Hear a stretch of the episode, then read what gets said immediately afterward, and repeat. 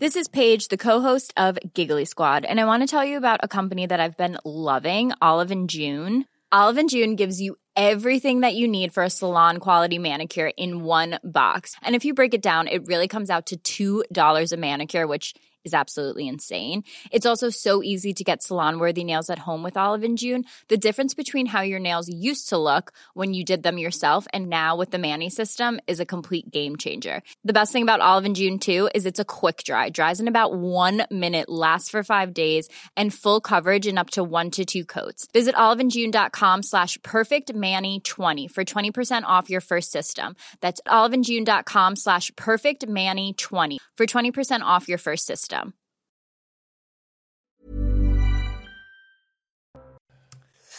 Bonsoir à tous, Elisabeth Lévy, Philippe Bilger, Jérôme Béglé, Olivier D'Artigol. Restez avec nous jusqu'au bout parce que je pense que ce soir, ça va déménager. Eh oui, nous avons quand même beaucoup, beaucoup de choses. Il s'est passé beaucoup de choses, beaucoup d'incidents. Et euh, aujourd'hui, c'est une journée un peu particulière et je pense qu'il y aura, pourquoi pas, des critiques, même à émettre, ce qui nous arrive de temps en temps. Pour le moment, c'est le statu quo en tout cas. Hein, euh, si vous voulez de l'essence, il vaut mieux rester chez vous. Il y a une sorte de parfum de confinement qui, qui règne. Hier, à Paris, il n'y avait pas un Et chat même à 9 ce heures du soir, soir. il y a une C'est ce sorte de parfum hier, qu'on euh, Philippot. bon. Ça se durcit. Exact, oui. Alors, lors des questions euh, au gouvernement à l'Assemblée nationale, c'est pour ça que ça a été assez chaud cet après-midi. Euh, Elisabeth Borne a annoncé la réquisition des personnels pour débloquer les dépôts, notamment Esso ExxonMobil. Je vous propose d'abord d'écouter Eric Ciotti pour donner le ton de ce qui fut cette journée à l'Assemblée nationale. Madame la Première ministre, vous avez commencé par nier la gravité de la situation. Non, non, il n'y a pas de pénurie. Répétez il y a encore quelques jours, Monsieur Véran, rappelant ses déclarations clairvoyantes et définitives sur l'utilité des masques. Le président de la République a, lui, avec une formule tout aussi choquante, refusé de s'impliquer dans le conflit. Le faire serait, je le cite, nous faire passer cul par-dessus tête. Rien n'est anticipé, rien n'est géré, et les Français ressentent légitimement le sentiment que la France n'est plus gouvernée. Face au blocage, nous vous demandons solennellement que le gouvernement fasse preuve de responsabilité et d'autorité. Certes, il est plus facile de limoger des policiers que de s'opposer à la CGT. Pour autant, pour autant, Madame la Première ministre, quand allez-vous enfin débloquer cette situation en procédant aux réquisitions qui s'imposent et que les Français attendent? Bon, on écoutera Madame Borne, mais ça fait trois semaines que la grève a commencé. C'est vrai que c'est difficile de dire que euh, le gouvernement euh, l'a vu venir. Non, il ne l'a pas vu venir. Il ne l'a pas anticipé, manifestement. Alors, je dirais pas que la France n'est pas gouvernée, mais c'est difficile de donner tort à M. Ciotti, qui dit tout haut ce que beaucoup de Français doivent penser euh, tout bas. Absolument. Emmanuel Macron, le président, a dit il y a deux jours, il est temps que je reprenne la main. On aurait souhaité qu'il la prenne rapidement, d'abord. Et en fait, euh, je, me- je me demande si ce gouvernement, euh, comme dans d'autres domaines un peu plus dramatiques, ne réagit pas euh, avec retard parce qu'il n'a pas la lucidité La de réponse est l'instant. oui. Oui. La réponse est oui. Ça fait Non, trois semaines qu'il y a grève. J'aime donner l'impression d'une nuance en questionnant. hein. Oui. Trois semaines qu'il y a la grève et euh, à peu près cinq mois que la CGT annonce que sur la question salariale dans les grands groupes qui ont fait des super profits, la question se posera pour cette année, pas pour 2023.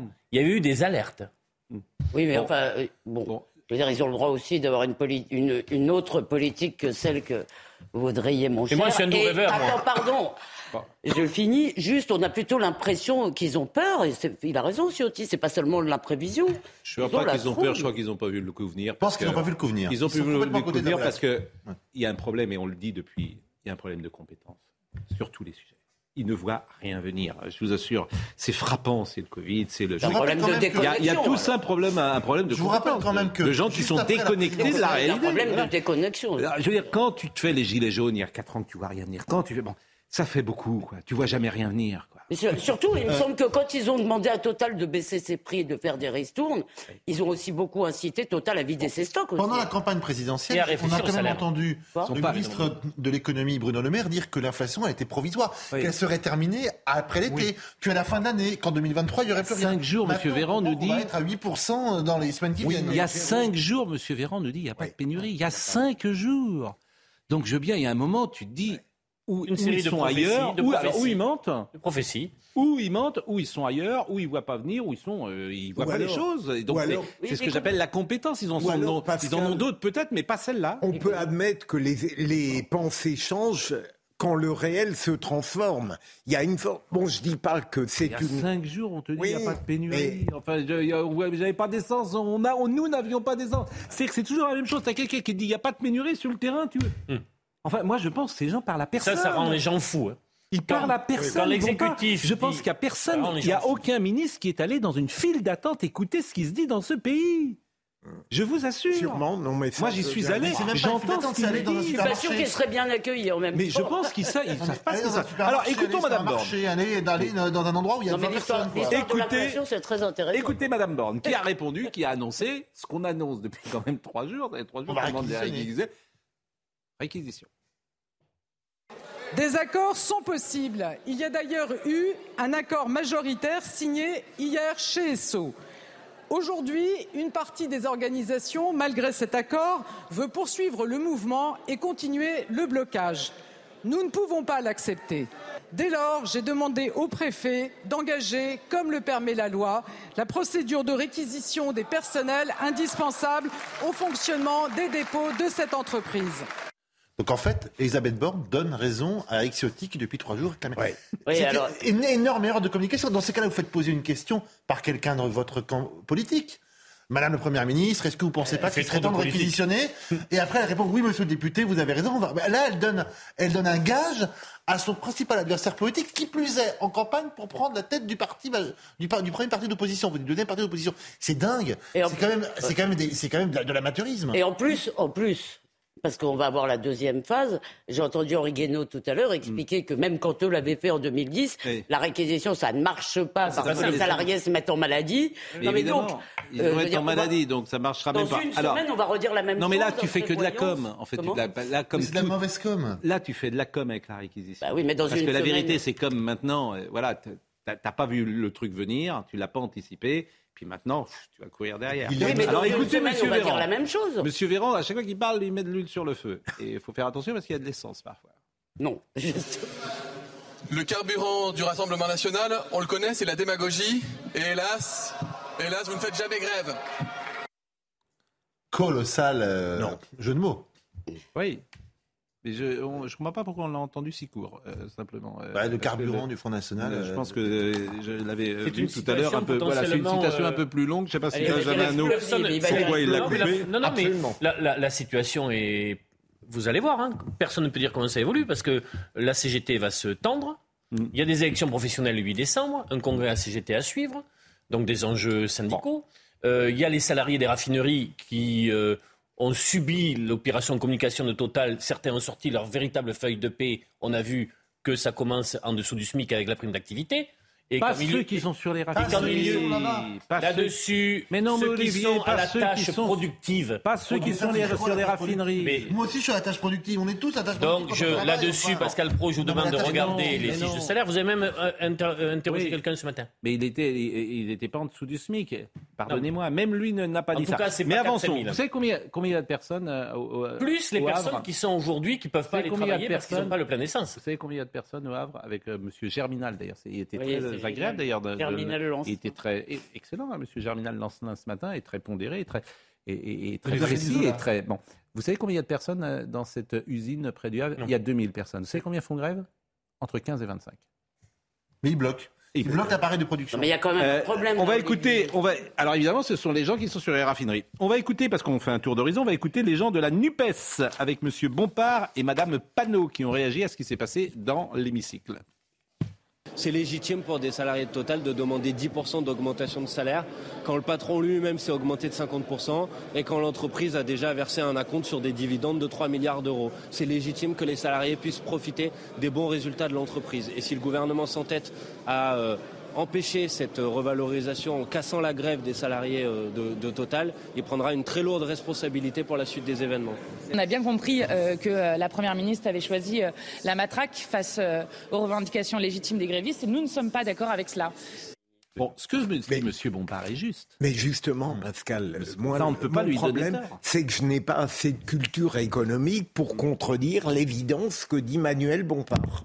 Et j'attends. Mais t'as pas besoin de culture peut- économique. C'est-à-dire que Non, tu as neuf- je je veux dire, dire, vous avez il a besoin- raison sur Mais bien sûr qu'il a raison. Ouais. C'est-à-dire que vous avez 9 milliards euh, qui sont donnés en salaire et 8 milliards aux actionnaires. Évidemment, la répartition n'est sans doute pas euh, juste. Et de la même manière, quand une boîte gagne beaucoup, tu pourrais imaginer que les salariés, je ne sais pas s'ils ont en tout cas, s'ils reçoivent euh, un, un salaire plus important, mais au moins une prime plus importante qui soit liée au résultat de l'entreprise. C'est le gaullisme social, pardonnez-moi. C'est la Ah. participation. Si Oui, mais donc, patronat moi- qui n'était pas un financier. ah, qui- Aujourd'hui, on a un pa- euh, les grands patrons sont des financiers. Mais- si. C'est-à-dire le, le, le, le- le patron euh, pat- euh, paternaliste, j'aime mieux dire. Oui. Celui qui dit bon allez, là on a des bons résultats, allez, on voit ce qu'on peut faire. Mais- mais- Ah, C'est surtout que l'ac- l'actionnariat est Non, complètement désolé. En tout cas, ce que dit M. Bompard peut s'entendre, Oui. mais peut-être pas dans ces conditions. Non, mais en revanche, ce qui est dommage, c'est le Mais dans les files d'attente devant les stations-service, les Oui. personnes, ils en veulent à qui? Oui. Aux grévistes À l'exécutif c'est versé toujours l'État qui est Non mais il faudrait le vérifier ça. Ouais, non, je attendez, pense qu'ils comprennent qu'une société comme Total qui gagne 18 milliards, alors c'est 18 milliards dans le monde, hein, c'est 2 milliards en. France simplement. Effectivement, quand tu gagnes ce niveau-là, tu dois le redonner à ceux qui euh, sont dans l'entreprise. Voilà. oui, ça mais ils comprennent cela, mais ils comprennent quand même pas. Et moi, je ne connaissais pas le chiffre que vous avez cité. Si vous en êtes sûr, il est sidérant. Les 25 grévistes. Ils Ah ne oui, bah, comprennent a- pas non ils sont plus 25, là. qu'une minorité de gens qui ne sont pas Ouais. les plus mal lotis. Aujourd'hui, il y a des tas de mais gens ça, je- pauvres dis. qui gagnent pas d'argent, qui ne peuvent pas aller bosser. Alors, écoutez Monsieur Roussel, parce que Monsieur, oui, euh, Monsieur Roussel, euh, qui est excellent. Ce qu'il va dire là. Alors là, je peux vous dire que c'est lui, à gauche, me semble-t-il, qui est le, le meilleur, ou en tout cas qui. Sa question au gouvernement? Non, Non. Ce qu'il a dit, euh, est ce que vous allez entendre là, parce que là encore, ça s'entend. Écoutez. Je crains que le gouvernement ajoute de l'huile sur le feu. Je crains que le gouvernement euh, fasse pire que mieux et que ça déchaîne plus de colère de la part des salariés. Je crains que d'autres salariés se mettent en grève derrière ça par réaction, parce que ce n'est pas la solution. La solution, c'est d'aboutir à une plus juste répartition des richesses. 2 milliards 500 millions d'euros de dividendes, ça correspond à 300 euros de salaire pour 35 000 salariés de Total pendant 12 ans. 2 milliards 500 millions d'euros de dividendes. On parle en milliards de dividendes exceptionnels distribués. Donc vous imaginez qu'avec ça, oui, il est possible d'augmenter les salaires tous les mois pour les 35 000 salariés et pendant plusieurs années. Eh bien, c'est ce qu'il faut faire. Il faut réquisitionner les patrons de Total, d'Esso, à Matignon, jusqu'à ce qu'ils acceptent d'augmenter les salaires et arrêter de distribuer des primes. Est-ce qu'ils les baisseront le jour où les résultats baisseront? Bon, alors attention, hein, pour être tout à fait honnête, euh, en tout cas précis, vous avez donc 9 milliards, je vous ai dit, pour les actionnaires, 8 milliards pour les salaires. Bon, si vous baissez euh, le revenu des actionnaires, il y a un risque qu'ils ne viennent plus. Donc que l'action baisse et que Total soit acheté par des groupes euh, étrangers. Ça peut, quoi, en tout cas des actionnaires, bon, Mais à, un plus faible vous coût. me l'ôtez un peu de la À un plus faible coût. Ça peut se. Bon, Vous me je l'ôtez suis pas un de spécialiste de l'économie, le- bien évidemment. les Les actionnaires de Total ne sont pas sur le départ. hein. Euh, on présente aussi, il ne faut pas oublier, les actionnaires. Vous avez des gros fonds de pension, vous avez des gens très riches, vous avez aussi des gens qui ont acheté quelques actions. L'actionnaire n'est pas en soi si vous L'actionnaire, voulez, c'est le pas mal le de fonds de pension l'économie. américain, c'est pas le Tu as fonds de pension américain, c'est pas euh, le, le- le méchant texan euh, C'est qui veut sucer le sang de toutes les boîtes euh, dans lesquelles il va euh, rentrer. Par ailleurs, je rappelle que la plupart des salariés de, de, de- de Total sont actionnaires. Il y a ce qu'on appelle les plans d'action, euh, le plan d'épargne en action qui existent, qui sont bien. Par ailleurs, euh, Arrêtons de dire que euh, puisque Tartampion touche de l'argent, euh, Ouais. c'est au, au C'est détriment de ça. Tartemol. Quand euh, proverbe euh, chinois, quand le gros sera maigre, le maigre sera mort. Oui, Donc ça oui. n'est pas en disant Tu passes- haro sur les actionnaires, haro. J'essaye de te faire avancer J'entends, j'entends, mais tu mais- n'avances- tu n'avances pas. Non, Non, mais T'es embourbé. cher Jérôme, cher Jérôme, Oui. convenez que pour celui qui travaille chez Total, qui gagne 2500 euros par mois et qui entend que M. Pouyannet est un salarié qui en gagne 10 millions par an, il puisse se dire que cet écart-là euh, Pascal, euh, est, est- est important. Non, pas comme oui, ça. non, mais ça- il peut se dire Non, cela. c'est pas toujours. Il peut, Il peut il se peut le se dire, dire cela. mais Mais ne dis pas, ça a toujours Moi, mon patron doit gagner euh, 30 fois mon salaire et c'est très bien, je ne le jalouse pas, c'est comme ça. Non, mais Oui, le mais problème, c'est comme ça. mais- Et j'ai pas de. Est-ce que- j'ai pas de. Non, j'ai mais pas au de- moins, j'ai est-ce que pas sur une année- Je que- le prends pas pour quelqu'un. qui- Jérôme, est-ce que- gagne ça, moi je Jérôme, est-ce que sur une année exceptionnelle, la branche raffinerie a fait 3 milliards de plus de bénéfices sur le premier semestre C'est exceptionnel. Mais la branche- Tant mieux, tant mieux, tant mieux pour les Mais la actionnaires. branche distribution Ce que je veux te la dire, branche extraction est-ce que tu peux penser que exceptionnellement, Et l'État gagne la question hein. des salaires est posée L'État gagne plus. Mais la mais, question des Olivier, quand il y salaires aura plus ces profits, est-ce qu'ils accepteront de renégocier à la baisse? Non. Il faut quand même pas non plus. Tu peux pas non plus euh, nous dire ah bah oui puisque c'est exceptionnel. Il y a des qui restent. Alors, justement, combien gagnent? Parce que ça, c'est très mystérieux. Combien gagnent les gens qui sont euh, chez Total et notamment euh, près de, comment dire, oui, qui, qui- qui contribuent à la raffinerie. Vous Attention, j'ai ici. hein. savez quoi? Ah, ça c'est Le- sur CGT, donc c'est bon. Non, non. Voyez le sujet de Maxime Lavandier parce que ça, ça nous intéresse. Écoutez. Combien touche exactement un salarié des raffineries? C'est un sujet qui accentue les tensions alors que les salariés des raffineries entament leur troisième semaine de mobilisation. Total Energy a publié lundi un communiqué sur le salaire des opérateurs. Il rappelle que les salariés ont bénéficié en 2022 d'une augmentation moyenne de 3,5%. Selon l'entreprise, un opérateur touche en moyenne 5 000 euros bruts par mois avec l'intéressement et la participation. Hors intéressement, le salaire se chiffre à 4 300 euros bruts par mois. Des chiffres contestés par les syndicats et notamment la CGT qui évoque des salaires allant de 1923 à 3075 euros bruts par mois. Sur le site de Châteauneuf-les-Martigues, Fabien Cross, porte-parole de la CGT Total, continue de réclamer une hausse de 10%. Le PDG s'est doublé son salaire et ensuite il donne 30% de plus aux actionnaires. Nous, la CGT, les travailleurs en lutte, on n'est même pas aussi gourmand que ça. On demande 10%. On demande ni 50 ni 30, seulement 10%, ce qu'on estime être la juste rétribution pour les, pour les, les- les- les, l'énergie qu'on met à produire les milliards que- qu'engrange Total. Avec de tels désaccords, le terrain n'est pas propice à la négociation et le bras de fer risque encore de continuer dans les prochains jours. Je, je- je vous répète, c'est c'est du 50-50 et a, a priori, ça devrait pas être comme ça. Actionnaires et euh, salariés touchent euh, Oh, c'est la même la somme. répartition J'en sais Un rien, je opérateur, suis pas, un je suis pas. Jérôme. Jérôme, je suis pas. euh, Depuis à peu près les années euh, 90-2000, le partage de la valeur ajoutée, c'est vraiment Philippe Bilger. en je- faveur, pardon. Elisabeth, laissez oui. parler Philippe Mais Bilger qui voudrait parler et vous ne le laissez pas parler une seconde. Pascal, il me semble, pourquoi est-ce que le patronat ne comprend pas qu'une forme de générosité sociale, d'initiative, peut être un plus tout de même? Parce que c'est. Ça apporterait de l'efficacité, comme le dit Olivier. Il y a des circonstances Non, mais exceptionnelles. ça dépend quel patron. Oui, mais justement, est-ce que l'intelligence peut exister au sein du patronat? Là, c'est évident qu'ils auraient dû prendre l'initiative de le faire. C'est ce que je ne parviens pas à comprendre. Mais je crois que Olivier a donné la réponse. On n'est plus dans le même capitalisme. On a plus, on a des actionnaires qui sont complètement déconnectés du reste. On n'est plus dans le même monde. Le problème, c'est est-ce que le gouvernement a une action, peut agir sur Total? Bah, euh, on, on reproche déjà à l'État de se mêler de tout et n'importe quoi. Il ne pas en plus écoutons- gérer une entreprise à la place de. bah, L'omnipotence et la puissance, ça peut aller ensemble. Elle est en forme ce soir, Elisabeth. Oui. Oui. Et, écoutez, votre quota de parole est terminé. Ah bah, Euh, et- et- écoutons euh, la, la file d'attente Ah. euh, dans, euh, comment dire, euh, il y a beaucoup de Français qui sont euh, évidemment en train d'attendre. Il y a une dame là que vous allez entendre, elle a trois heures de file d'attente pour avoir de l'essence. Écoutez. Ça fait trois heures, madame, que je fais la queue. C'est une catastrophe. Les prix, comme vous pouvez le voir, ne sont pas affichés. Donc on arrive, on est tellement désespéré qu'on veut mettre de l'essence sans savoir quel prix va être euh, appliqué. J'ai envie de vous dire, c'est inadmissible. hein. On est bloqué. Et puis voilà, moi, franchement, je, sans ma voiture, je bosse pas. hein. J'en pense qu'on nous dit qu'il n'y a pas de pénurie et puis en fait on voit bien qu'il y a quand même un problème. Bon, euh, c'est vraiment euh, très dommageable. Alors manifestement, il y avait, que- je sais- il y a que des femmes. euh, Non, mais c'était un euh, reportage sur la mixité sociale euh, face à la pompe euh, d'essence. Qu'est-ce que vous voulez dire? Mais c'était des profils très, très variés. Voilà, que c'est- faciès, Pas mon cher. vraiment. Non, c'est le travailleur, c'est le travailleur du petit Trois matin femmes, au je RERB. C'était des. Parce que vous avez c'était- fait pour les Mais moi, au moins, je le dis, je le dis. euh. Bon, David c'est- Fassier. c'était bon, c'était alors il y a mais- il y a cette histoire, je ne sais pas si on doit en, en pleurer, mais je pense en pleurer. Vous êtes au courant de ce qui s'est passé à Villiers-le-Bel, c'est absolument incroyable.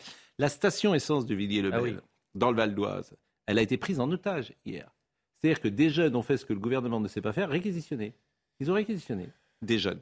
Des individus refusaient l'entrée à tous ceux qu'ils ne connaissaient pas. C'est le Far West, hein c'est le Far West. Si t'es pas de chez nous, tu dégages, ont-ils dit euh, selon plusieurs témoins. Ils imposaient leurs propres tarifs aux autres personnes. On en est là, à Villiers-le-Bel. Si les automobilistes refusaient, ils étaient violentés, voire on, leur, on les caillassait ou abîmait leur voiture. Alors je vous propose d'écouter euh, Jeanne Cancard sur ce sujet. Hier, en fin d'après-midi, deux clientes de cette station-service de Villiers-le-Bel appellent les policiers pour les prévenir que plusieurs individus sont positionnés au niveau des pompes à essence et filtrent l'accès pour les automobilistes. Concrètement, les automobilistes qui sont du coin, les riverains, peuvent se servir en carburant, mais pour les autres, eh l'accès leur est refusé. Ces individus en question leur imposent leurs propres tarifs avec le carburant qu'ils ont eux-mêmes chargé dans des bidons à essence. Mais en cas de refus de ces automobilistes qui ne veulent pas payer ce prix-là, eh bien, le ton monte. Quelques voitures auraient même été caillassées. Rapidement, au bout d'une heure, la police est arrivée sur place. À ce moment-là, les individus en question se sont éparpillés et ont pris la fuite, excepté un qui a été interpellé. Il est aujourd'hui en garde à vue. Il s'agit d'un jeune homme de 24 ans qui habite dans la cité juste en face de cette station-service. L'enquête, elle, est toujours en cours pendant que la file d'attente ici continue de s'allonger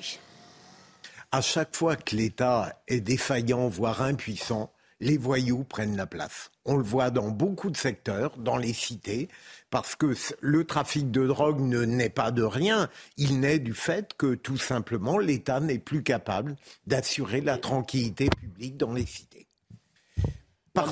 On va marquer une pause. On va marquer une pause et nous revenons dans une seconde. Mathieu Deves pour le rappel des titres. Volodymyr Zelensky appelle le G7 à aider à la création d'un bouclier aérien au-dessus de l'Ukraine. Ce bouclier aérien doit être en mesure d'arrêter les frappes russes qui s'abattent sur son pays et se sont multipliées depuis deux jours. Sur les 84 missiles russes tirés hier contre l'Ukraine, 43 ont été abattus. Cinq Français sont actuellement retenus en Iran. C'est l'annonce faite aujourd'hui sur France Inter par la ministre des Affaires étrangères Catherine Colonna. Elle confirme la présence d'un Français arrêté par les Iraniens en marge des manifestations qui secouent le pays depuis la mort de Massa Amini. Paris appelle ses ressortissants à quitter l'Iran dans les plus brefs délais en raison de risques de détention arbitraire. Et puis le Paris Saint-Germain reçoit ce soir Benfica Lisbonne en Ligue des Champions. Les deux équipes s'étaient quittées sur un match nul lors du match aller. Le PSG sera notamment privé de Lionel Messi, forfait pour des douleurs au mollet. En cas de victoire, les deux équipes peuvent se qualifier pour les huitièmes de finale. Un match à suivre dès 21h sur Canal Plus Foot. Vous voyez, regardons cette image parce qu'elle est en direct de Mbappé, parce qu'il a annoncé, ou il aurait annoncé, c'est l'équipe en tout cas qui l'a annoncé euh, il y a quelques instants, qu'il voudrait quitter le Paris Saint-Germain euh, au mois de janvier. Il a des états d'âme, euh, Kylian Mbappé, et notamment parce qu'on lui aurait promis hum. de jouer sur le côté gauche. Et euh, il ne joue pas sur le côté gauche, on le met plutôt au centre de l'attaque. Et lui dit, je ne suis pas un joueur, un avant-centre. Donc il a des états d'âme, et ces états d'âme qu'on peut trouver indécents ou pas d'ailleurs, hein, ça ah c'est bah. selon, mais fait que... Non, à 140 millions l'année dernière. Il, fait, il fait la tête, il fait la tête en ce moment vous avez aussi un avis sur le foot Non, ce qui serait ah indécent, justement, c'est qu'il ait des états d'âme sur l'argent. Là, c'est sportif. Moi, je peux comprendre ce qu'on lui a dit. Oui, il a le droit. Mais il veut, il veut partir. Il veut mais non, mais c'est vous qui allez me dire s'il a raison ou pas, qu'il est un joueur du centre, pas du centre, ou de gauche ou de droite. Je, pense que, si, vous voulez mon, mon, humble avis, je pense que ça pourrait se régler dans le vestiaire. Il y a quelque chose, peut-être, dans le climat aujourd'hui rude pour les uns et les autres, de, de dire que tu veux partir comme un enfant dire comme un enfant gâté. Euh, comme, ah, en, tout cas, que tu veux quitter le PSG au mois de janvier parce que tu n'as pas la bonne place, ça peut apparaître euh, dans la hiérarchie des problèmes. Comme voilà, mais mais donc alors non mais c'est une grosse affaire. Hein. Vous voyez Neymar là, le PSG va jouer tout à l'heure et c'est à partir du moment où tu mets ça dans le sur la table, ben, ça crée effectivement une petite discorde peut-être dans le PSG. Mais si on a le temps, on en parlera tout à l'heure. Je voudrais qu'on termine par Villiers-le-Bel parce que cette histoire est tellement folle. Je rappelle que la station essence de Villiers-le-Bel dans le Val d'Oise a été prise en otage hier. Des individus refusaient l'entrée à tous ceux qu'ils ne connaissaient pas. Donc elle a été réquisitionnée. Et on a un témoignage, figurez-vous. Et je vous propose d'écouter ce témoignage qui est masqué parce que maintenant les témoignages euh, sur ces sujets-là, les gens ne veulent pas parler. C'est ça qui est le plus intéressant parce qu'on est obligé de déformer les voix et de ne pas montrer les visages parce qu'autrement c'est re- représailles. On va voir si on reconnaît Jérôme Béglé. Écoutons. Oui, en fait, c'était les mecs de quartier de Villiers-le-Bel. euh, je crois qu'ils essayaient de vendre, euh, vendre euh, gasoil un peu plus cher pour faire un peu de, un peu de l'argent. Et ils m'ont dit de euh, mettre l'essence par où euh, c'est 20 litres euh, avec 50 euros.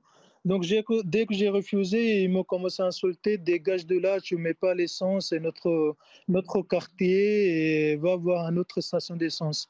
J'ai eu peur et ma femme, elle a commencé à pleurer, donc j'avais pas le choix, j'ai avancé le camion. Après, j'ai appelé la police quatre fois, ils sont pas arrivés tout de suite. Et dès qu'ils sont arrivés, puis je suis re- retourné aux stations d'essence. Et après, j'ai rempli l'essence euh, à la présence de la police. Moi, depuis, personnellement, depuis 2011, je suis là. J'ai jamais vu un truc de fou pareil. Et c'est dommage euh, que ce genre de truc, ça produit ici en France. C'est un bon pays. Je me sens toujours en sécurité ici. Et puis, il y a des gens qui font ça. C'est c'est de n'importe quoi, quoi. Bon, et M. Pupponi était également sur le plateau de Laurence Ferrari. Il a témoigné parce que lui aussi, euh, vous le connaissez bien sûr, il a été témoin de euh, ce type d'agissement. J'ai assisté à des. En attendant, on faisait la queue, ça a duré longtemps. Et j'ai assisté à une scène où des jeunes arrivaient avec des jerrycans. Et les automobilistes ouvraient le coffre et les jeunes mettaient. Je dis, bon. Et en fait, c'est les jeunes qui faisaient la livraison de l'essence. En fait, les jeunes ont, ont, entre guillemets, fait un blocus devant la station-service et ils faisaient payer. Bon. Et je peux vous dire que dans les quartiers, moi, hier, on m'a proposé de l'essence à 3 euros. C'est le circuit court. Ouais, c'est Bon. quand même plus Alors, c'est encouragé, c'est encouragé. L'Assemblée nationale. On peut pas dire un mot là-dessus. Non, Cette privatisation de l'espace public, ça vous choque pas plus que ça si ça nous choque, c'est tellement invraisemblable d'ailleurs. pour en parler. D'accord. Bon. Bon, Non, la- mais pardon. il- l'Assemblée nationale. L'Assemblée nationale, et ça a été très chaud aujourd'hui. Et euh, je pense qu'il y aura peut-être des conséquences. Alors, euh, vous n'êtes sans doute pas au courant de tout ce qui s'est passé. Vous allez entendre tout d'abord Alexandre Loubet, euh, que vous ne connaissez peut-être pas, qui est député du Rassemblement national de Moselle et qui a interpellé euh, le ministre de l'économie, M. Bruno Le Maire, qui lui a répondu. Voyez cette séquence parce que après la réponse, il y a eu euh, d'une certaine manière réponse des députés du Front national. Vous avez bradé à des intérêts étrangers des centaines de milliers d'emplois, des centaines de brevets, notre génie industriel, fruit du travail de générations de Français. Monsieur le ministre, je suis élu dans une circonscription, en Moselle, dont les hommes, l'histoire et la terre ont participé de la puissance industrielle du pays. Puissance à laquelle vous avez renoncé. Monsieur le maire, ma question est simple. Quand cesserez-vous de trahir les intérêts de la France?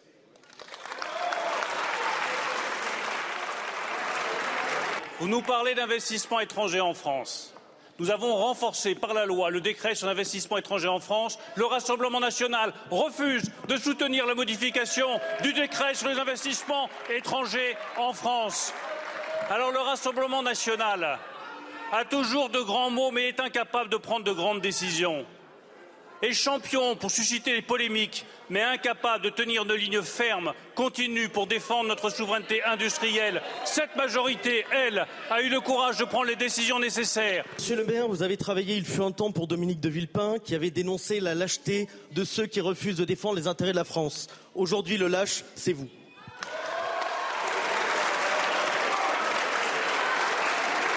Monsieur le député Loubet, j'ai l'honneur de demander des excuses solennelles au Rassemblement national pour avoir employé le terme de lâche à une personne qui a toujours fait preuve de courage dans son engagement politique depuis 20 ans, qu'il fait de la politique au service de la France et des Français.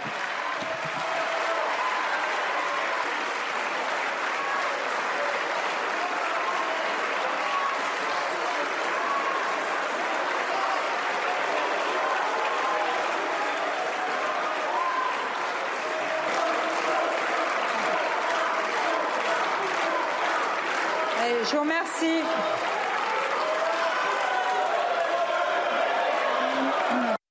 Le problème de Bruno Le Maire, c'est qu'il surjoue. Lâche, c'est pas une insulte. pas une insulte. Alors moi, je suis allé dans le dictionnaire. Bah, lâche, qui manque de courage, qui recule devant le danger, le risque. C'est une Pour ceux insulte. qui veulent. Bah, Je peux, Pascal, je- sur- c'est pas un compliment. c'est pas un n'est compliment, mais je veux dire, il, il surjoue. Oui. euh, Pascal, entend juste une- la LFI toute la journée Ah oui, insulter euh, les autres Non, mais il y a un problème. Ils font attention tout de Et alors, même. euh, ils sont à peine euh, Il y a- rabroués, et là, lâche, Il y a- oui, mais pas euh, qualificatif. Je vous dis pas que c'est un compliment, mais bon, vous, avez. Il est Si, vous, si je dis vous avez été lâche, bon. Mais il y a un problème dans la vie parlementaire. Pourquoi Oui. Parce qu'après cette intervention, la présidente de l'Assemblée nationale dé- dé- dessine un rappel au règlement avec inscription. Oui. Puis après, une députée Renaissance Oui. dit que le parti RN est un parti xénophobe. On peut euh, être d'accord ou pas avec elle. politique. De nouveau rappel au règlement. Donc ça veut dire que la présidente de l'Assemblée nationale essaie de faire la police de la pensée, alors que dans la vie parlementaire, ce ne sont pas des mots Mais qu'on vous, peut... mais vous avez parfaitement utiliser. raison. Mais Madame Brown, Madame Braun-Pivet, vous allez voir ce que sera également l'exercice de sa plus, il présidence. n'y aura plus de, de, de- de vie dire, parlementaire. Mais bien sûr. Euh, il y aurait eu, euh, je pensais cet après-midi à, à- à Hugo, Gambetta, euh, Clémenceau, Mais- mais bien sûr. Maurès, Maurras Je ne mettrai pas- Mandel. Vous ne mettrai pas xénophobe et là Bon. sur le même plan. Mais Ah bah, exact. Et en plus, il a raison. Parce que xénophobe, c'est une, euh, Bah, c'est une insulte. C'est une insulte. C'est de la politique. Je suis désolé de vous le dire, mais lâche, de dire à quelqu'un vous avez été lâche. Dans sa fonction tribunicienne, le, le parlementaire doit pouvoir choisir Mais- ses mots. Et le rappel au règlement, c'est si vraiment il a un comportement Et ce qui qui trouble m'ennuie, les débats. ce qui m'ennuie un peu avec Bruno Le Maire, c'est la deuxième fois qu'il fait Oui. ça. Il avait fait ça avec, euh, je crois, euh, oui. Éric Zemmour en lui disant arrêtez de m'insulter. Il monte sur ses ergots Bon. assez rapidement. Oui, mais c'est faux. Ça sonne faux. C'est-à-dire que cette, cette fausse colère, cette fausse indignation, je pense que quand on parle de sincérité des hommes politiques, on est au pas. cœur de ça. Ça sonne faux. C'est en toc Une sa forme de réaction. comédie. Parce que lui, c'est comment Mais c'est Une forme de comédie. c'est une forme de comédie. Et tout le monde mal et- joué. et qui est mal joué. Et tout le monde le ressent comme ça. Donc une nouvelle fois, tu Mais non, décroches. mais c'est parce que c'est le RN. Et c'est la Macronie. Avant l'été. Il l'a fait avec Zemmour. Il Oui. le fait avec le RN. Il Bien ne le sûr. fait pas avec la NUPES. Exactement. Parce qu'à chaque fois, Exactement. je m'oppose au RN. Regardez comme je Exactement. signale Mais la vérité, c'est que ils, ils sont en train de faire la lie, si j'ose dire. Euh, à- à- ou le lit, Le euh, lit. euh, plus exactement. La liste. Lit, par contre, c'est la lit, c'est une insulte. Ils préparent là. C'est ça qu'ils ne se rendent pas compte. Ils préparent. C'est dommage parce que Bruno C'est- Le Maire, incroyable, dans son intervention Incroyable. euh, avait été, c'est une critique du Rassemblement Mais il a national le droit. qu'on Il a le peut faire. Mais là, bon. Contrairement Alors on à a, on a ressorti l'archive en revanche, l'archive Hollande-Villepin, parce qu'elle est assez drôle, l'archive Hollande-Villepin. Juste, Oui. Le député LREM Rémi Rebérol, avant l'été, avait fait un salut nazi, soi-disant, pour expliquer qu'un Ah autre député RN avait fait ça. LREM, il a eu un simple euh, rappel à l'ordre Mm. et des excuses Règlement. publiques. Rappel à l'ordre, pardon, et il n'en lui a pas retiré un euro de sa. euh, Donc ça veut dire, c'est quand, Oui, mais quand il même- on est avait- quand même deux poids. Jérôme, mesures. il avait faire un salut nazi, il c'est mais- plus grave. mais non les- Mais il avait été discuté. Le Les, télé- les- les- téléspectateurs, ce soir, ils, vont juger ça. Mais bien sûr, mais je trouve ça absolument. Deux ils vont, deux mesures. Ils vont juger et ils vont dire, 25 bah, juillet. voilà, ils, vont dire, bah oui, une nouvelle fois, euh, Voilà. la Macronie euh, est à côté. Ce qui est intéressant, c'est qu'on n'a pas parlé du fond Alors, de l'intervention du député. Écoutons en revanche, écoutons en revanche euh, l'extrait Hollande-Villepin, Ah oui, je me souviens. euh, parce que euh, c'est un extrait qui est un peu comparable. Écoutez, regardez, parce que c'est une séquence archive, Oui. il y a une dizaine, plus de 10 ans, plus de 10 ans, 15 ans. 2006. Pas de confiance dans le pays. Pas de confiance dans la majorité.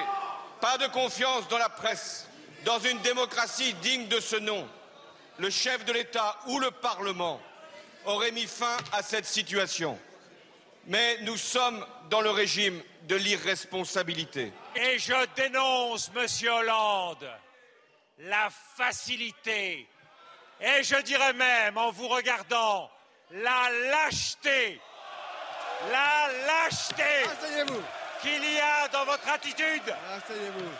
Je le redis, la lâcheté.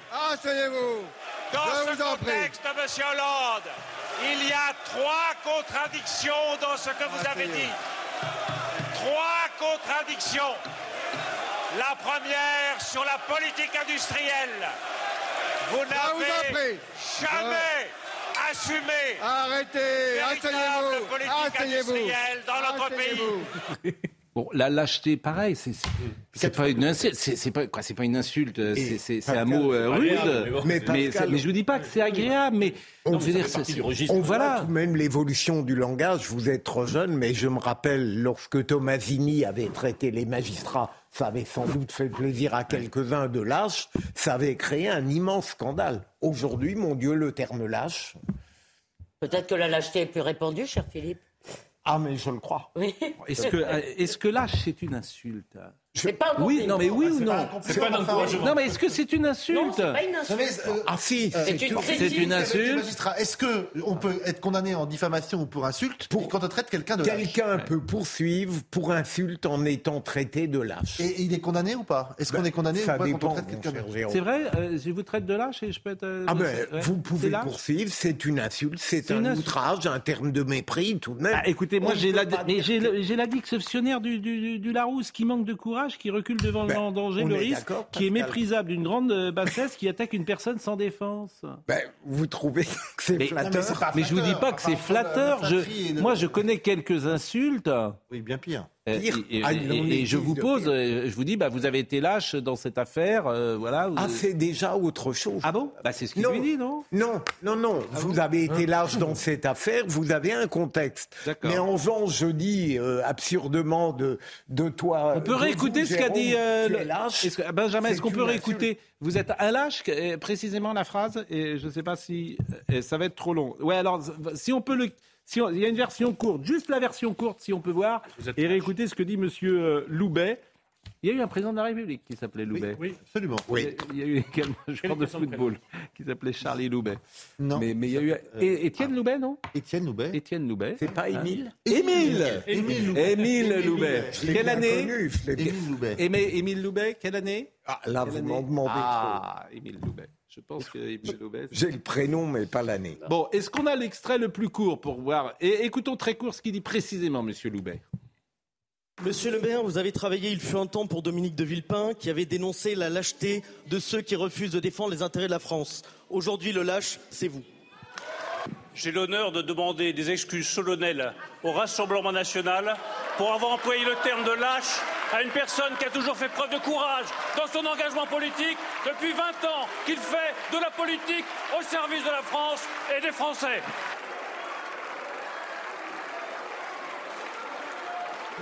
Se surestime sur le courage durant 20 ans. Le lâche, c'est vous. C'est pas. C'est non.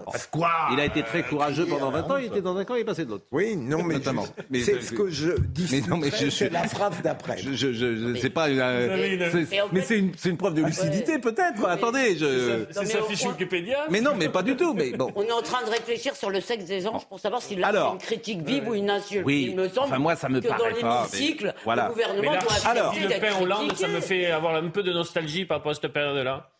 Oui, mais bon. Alors, écoutons, hein. écoutons quelques réactions, puisque Monsieur Bruno Le Maire a pris la parole. Il a pris la parole, je crois, sur Twitter. Benjamin No me le dit, je pense. Et nous allons l'écouter à l'instant. Bonjour à toutes et à tous. L'insulte ne doit pas avoir de place dans notre débat politique national.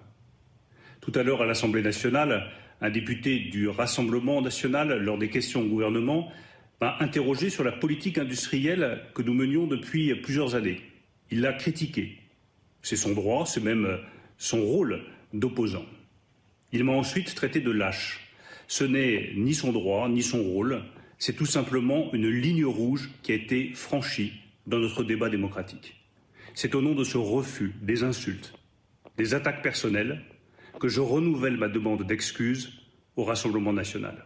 Je crois qu'il lui faut une cellule d'aide psychologique. Pascal, euh, C'est c'est un sketch. On va créer un, un numéro bleu. Non, mais je vous Pascal. jure, puis-je nuancer ma. Je vous assure, moi, c'est. Puis-je nuancer, Oui, je Pascal? prie. Imaginons que quelqu'un ait l'idée de, qu'il ait l'idée de poursuivre le député euh, pour l'acheter, pour la euh, injure. Oui. Je suis persuadé que le contexte devant le tribunal, Oui. alors pourrait lui Mais il n'a pas permettre. autre chose à faire, le ministre Si. du Non, budget. tout est- tout est il a un budget à préparer que de prendre sa petite euh, séquence Twitter pour dire je me suis fait traiter de lâche comme euh, s'il était. Il s'occupe du budget, mais Oui, il s'occupe également non, de l'inflation et des pénuries de. de- de- Sérieusement, Non, mais là, il n'a pas autre chose. T'as l'impression d'être dans une cour d'école. Monsieur, il m'a traité de lâche.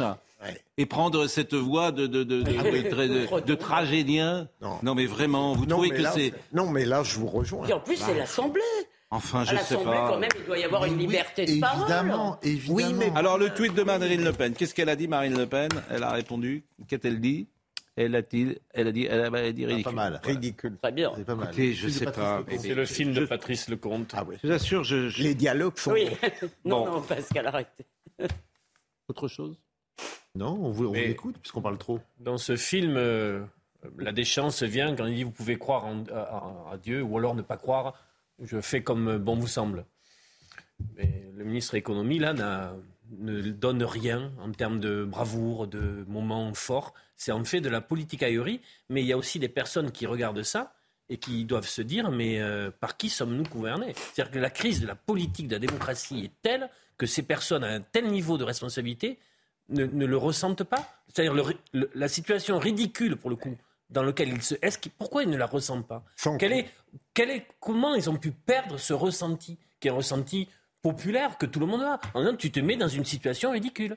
Et il répond pas Pourquoi sur ils le ne fond. l'ont pas? Et il aurait Pourquoi ils ne une- l'ont plus? Parce il aurait une manière intelligente La de situation du répliquer. ridicule, on peut tous l'avoir à un moment donné, en disant, oh là quand même, j'ai pas été, euh, c'est pas terrible ce que j'ai fait. On a l'impression qu'ils ne l'ont plus. Oh, l'humilité, ça, c'est pas. Ils l'ont pas en rayon. Non, je sais pas. Bah, ce sont des personnes intelligentes par ailleurs. Je pense. Il y a un mot pour ça. hein Déconnecté.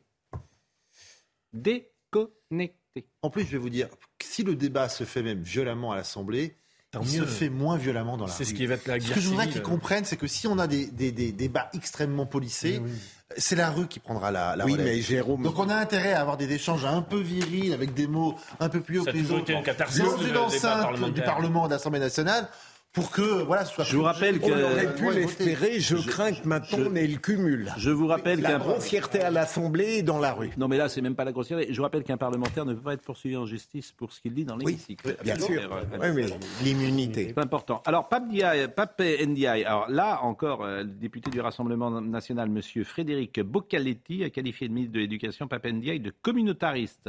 Euh, la présidente de l'Assemblée nationale, Yael Braun-Pivet, a prononcé un rappel à l'ordre. Non. On n'a pas le fait. Mais, mais- Non, mais ils sont Non, dingues. alors là, Ah, c'est- non, non, non, j'enlève ce mot. Pour vous, parce Oui. que là, ça, c'est. Ah euh, oui, oui. voilà, Madame Braun-Pivet. Pour le pognon, Mais- pognon de dingue. c'est- Mais, mais, mais, mais Madame Braun-Pivet, je- Non. voilà, je commence à comprendre un peu son, son mode de fonctionnement. Elle est, Elle est atteinte à la maternelles ou. Pourtant, Non, mais bon, ouais, je voulais- pourtant, mais- il me semblait avoir progressé comme président de l'Assemblée Eh nationale. ben, écoutez, souhaitons-lui, souhaitons qu'elle progresse. Bon, je vous propose de voir cet extrait, là encore, avec Monsieur Frédéric Boccaletti. Monsieur le ministre, au début du mois, vous conseillez dans le Figaro que le port de tenue islamique représentait la première cause de signalement parmi les 627 enregistrés en seulement quatre mois. Malheureusement, nous constatons que cette prise de conscience ne se traduit pas dans les faits. À quelques jours du deuxième assassinat atroce islamiste de Samuel Paty, l'omerta dans l'éducation nationale règne encore. Mesdames et Messieurs les députés, Monsieur le député La loi de 2004 est en effet très claire et je l'ai mentionné il y a un instant. Elle euh, interdit le port de euh, signes religieux ostensibles dans les écoles et les établissements scolaires. Nous avons également un vadémécum qui précise les conditions de cette loi de 2004 et nous appliquons très fermement la loi en ce qui concerne les vêtements de nature religieuse auxquels vous faites allusion. Monsieur le ministre, excusez-moi, mais il aura fallu 12 jours pour que les sanctions tombent au lycée Langevin, et tout simplement parce que j'avais rendu public l'affaire. Mais tout ça ne m'étonne pas, monsieur le ministre, parce que vous êtes vous-même un communautariste. Nous, nous avons des solutions. En février 2021, Marine Le Pen déposait un projet de loi visant à combattre l'islamisme. Il n'a jamais été voté. Inscrivez-le à l'ordre du jour. Inscrivez-le à l'ordre du jour de la prochaine session et nous commencerons peut-être à croire en votre volonté de lutter contre l'entrisme islamiste. Je vous remercie. Alors, c'est quand même incroyable. Vous commencez votre propos. Vous pouvez quitter l'hémicycle, non? Vous commencez votre propos en disant que vous ne tolérez aucune injure dans l'hémicycle et vous recommencez. C'est quand même incroyable. Est-ce qu'on peut pas se respecter ici? Mais communautariste, c'est le plus scandaleux de tout ce qu'on a vu. Oui, mais il y a un sujet Braun-Pivet. Ah oui, Parce que si non, un député ne peut pas dire ça dans l'hémicycle, il y a vraiment un sujet n'est pas C'est-à-dire que, mais comme il y a un sujet, Saint-Lambert avec des mais duchesses. comme il y a un sujet sur la Macronie, hein, c'est que ces gens-là ne veulent pas la contradiction. Et surtout, Du euh, président de la République jusqu'à tous, ils ne veulent pas la contradiction. Donc tu dis euh, communautariste dehors. Je suis désolé. C'est un débat. Madame Braun-Pivet, je veux dire, Mais ce que vous dites, c'est le et en même temps. Non, donc il y a un sujet avec Ah, la Macronie qui ne reçoit, qui ne veut absolument pas être contredit. Mais ce qui me frappe, c'est vous qu'à deux autrement. reprises, nous on parle évidemment de la polémique que ça a suscité, mais à deux reprises, il y a deux sujets très importants qui ont été soulevés. Oui. Si vous voulez, Elle parle avec d'injures. Bruno Le Maire et avec cette question du communautarisme, je veux dire, et du coup, je veux dire, ça devient une espèce d'offense. Et Madame Et- Braun-Pivet Madame. Madame, Ah oui, je- Madame Braun-Pivet parle d'injures. C'est juste le débat politique. C'est-à-dire qu'un député a le droit, il a peut-être raison, il a peut-être tort, c'est autre chose. Mais il a le droit de dire à un autre député, vous êtes, me semble-t-il, même, mais- c'est de la politique. c'est En pas- revanche, on peut dire que sur le plan politique, c'est scandaleux. C'est autre chose. C'est autre chose. Non, mais On c'est- peut dire c'est scandaleux ce que vous dites sur le plan politique, Mais il a le c'est droit de le inadmissible, etc. Mais il a le droit de le lire. Autrement, la démocratie n'existe plus. Mais Madame Braun-Pivet, faut lui dire. C'est pas une duchesse. Mais faut lui dire. Un café, un petit grand l'air. Faut- lui dire. des Mais bien un sûr. peu, euh. Mais c'est, incroyable en fait ce qui se passe. Mais en fait, c'est des de personnes qui sont hein. arrivées euh, à des postes élevés dans la Macronie et aujourd'hui l'institution, mais qui n'aiment pas la politique.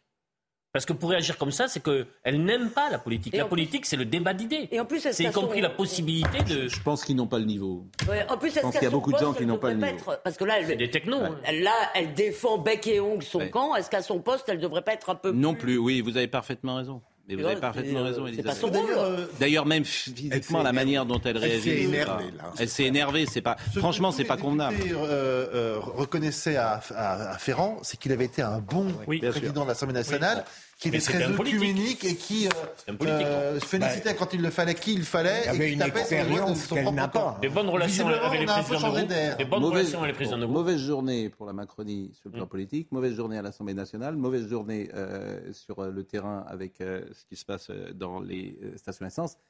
C'est vrai qu'il y a eu des moments euh, peut-être euh, Et je vous rappelle que plus faciles. Emmanuel Macron avait appelé Kylian Mbappé pour qu'il reste au PSG. Oui. Non, c'est vrai. Mais bien sûr que il avait rendu public la, la discussion téléphonique. Bon, j'ai parlé tout à l'heure de Émile Loubet et je remercie alors euh, je remercie euh, notamment Monsieur Lafayette, Patrick de son prénom, journaliste euh, de son État, qui me dit Émile Loubet était euh, dromois et euh, Émile Loubet, il a été bah, comment il a été début du siècle, quoi, début du 19e, du 20e siècle. Euh, il a succédé à Félix Faure, mort dans les bras de sa maîtresse. Son septennat est marqué par la fin de l'affaire Dreyfus et la loi de 1905. Émile Ah oui. Loubet, un 1905, dromois, président de 1899 à 1906. Et à Valence, il y avait un lycée qui porte son nom et on a parlé de Monsieur Loubet parce que euh, Alexandre Loubet est un député, je pense pas qu'il y ait de rapport d'ailleurs de, de, de, de- de- de famille. Bon, voilà ce que nous pouvions dire ce soir sur ces sujets multiples et variés. Olivier Benkemoun dans une seconde. Je dois vous dire que Arnold Cara était à la réalisation, Philippe était à la vision, Raphaël Lissac était au son, Benjamino, euh, euh, Kylian. Nous avons notre Kylian nous-mêmes. Il joue sur le côté gauche. Kylian, Kylian Salé. Hein, Moi, je ne sais et toujours nous- pas si Mbappé doit jouer à gauche. est-ce ou à qu'on a des images en direct de Kylian Mbappé? Non, le match a peut-être commencé. D'ailleurs, Lucas Busutil. euh, ah non, ben, on est. euh, regardez, c'est euh, en direct. euh, c'est en direct? Ah oui, on doit, on va se dépêcher, me dit Benjamin Mano. Et puis, euh, vous pouvez regarder sur Canal Plus Foot. hein. Regardez sur Canal Plus Foot le match ce, soir du Paris Saint-Germain contre le. Benkemoun aussi, c'est pas mal. Pardon? Et ben, et alors vous regardez les deux. Voilà, vous, vous zappez. Euh, Olivier Benkemoun dans une seconde sur le meilleur de l'info. À demain matin.